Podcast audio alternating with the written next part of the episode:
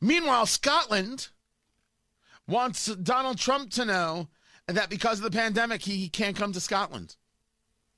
Because there was speculation that President Trump might travel to a Scottish golf resort. Doesn't he have a resort in uh there?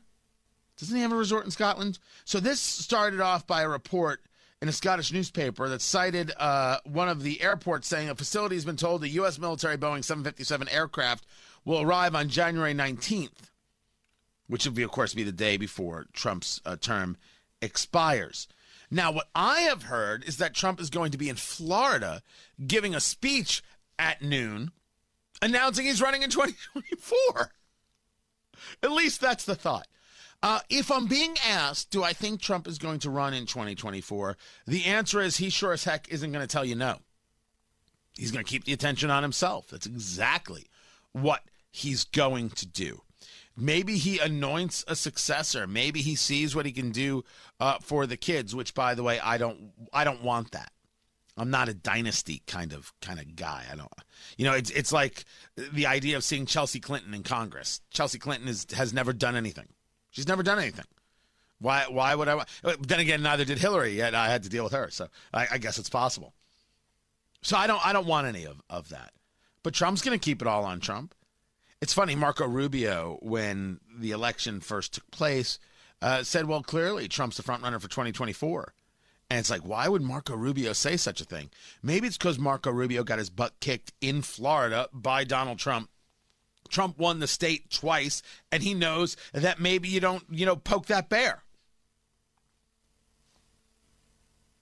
I mean, that's the reality. How many people poked uh, the the bear that is Barack Obama on the Democratic side? Only people who even really tried are people like Ocasio Cortez, who is now calling the governor of Nebraska a, a racist.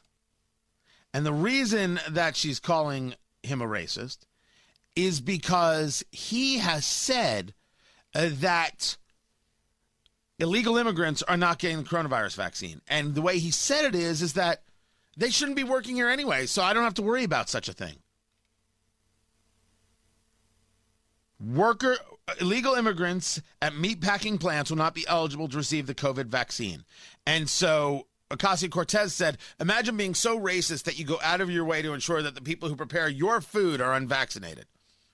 She's got she's got the right idea and just the wrong way of doing it because, well, when you are so filled with hate, how could you ever do it right?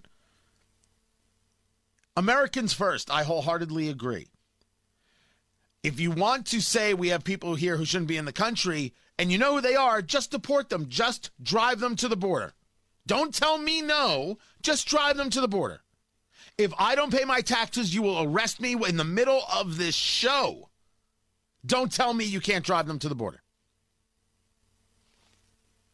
So the argument that, that he is making is not a racist argument, but Alexandria Ocasio Cortez, having no mind whatsoever, never engaged in an honest conversation, what else is she going to say? The story here is what's the best policy for health? And that answer is vaccinate people. Your argument, there's no argument that you're going to make that I won't uh, agree with that no one should be in the country illegally. Just shouldn't be. But vaccinate people. That's the point. But if Ricketts is going to say, no, no, no, we'd rather just remove them from the plants and, and send them back to their home countries, well, then do it because you take Ocasio Cortez and you go the other way and you'd be like, you're right. They shouldn't prepare our food. You go back and you go back and you go back. It's like Oprah, and you get deported and you get deported. I'm in favor of it. Why? We allow people to break the law? Huh. That's new.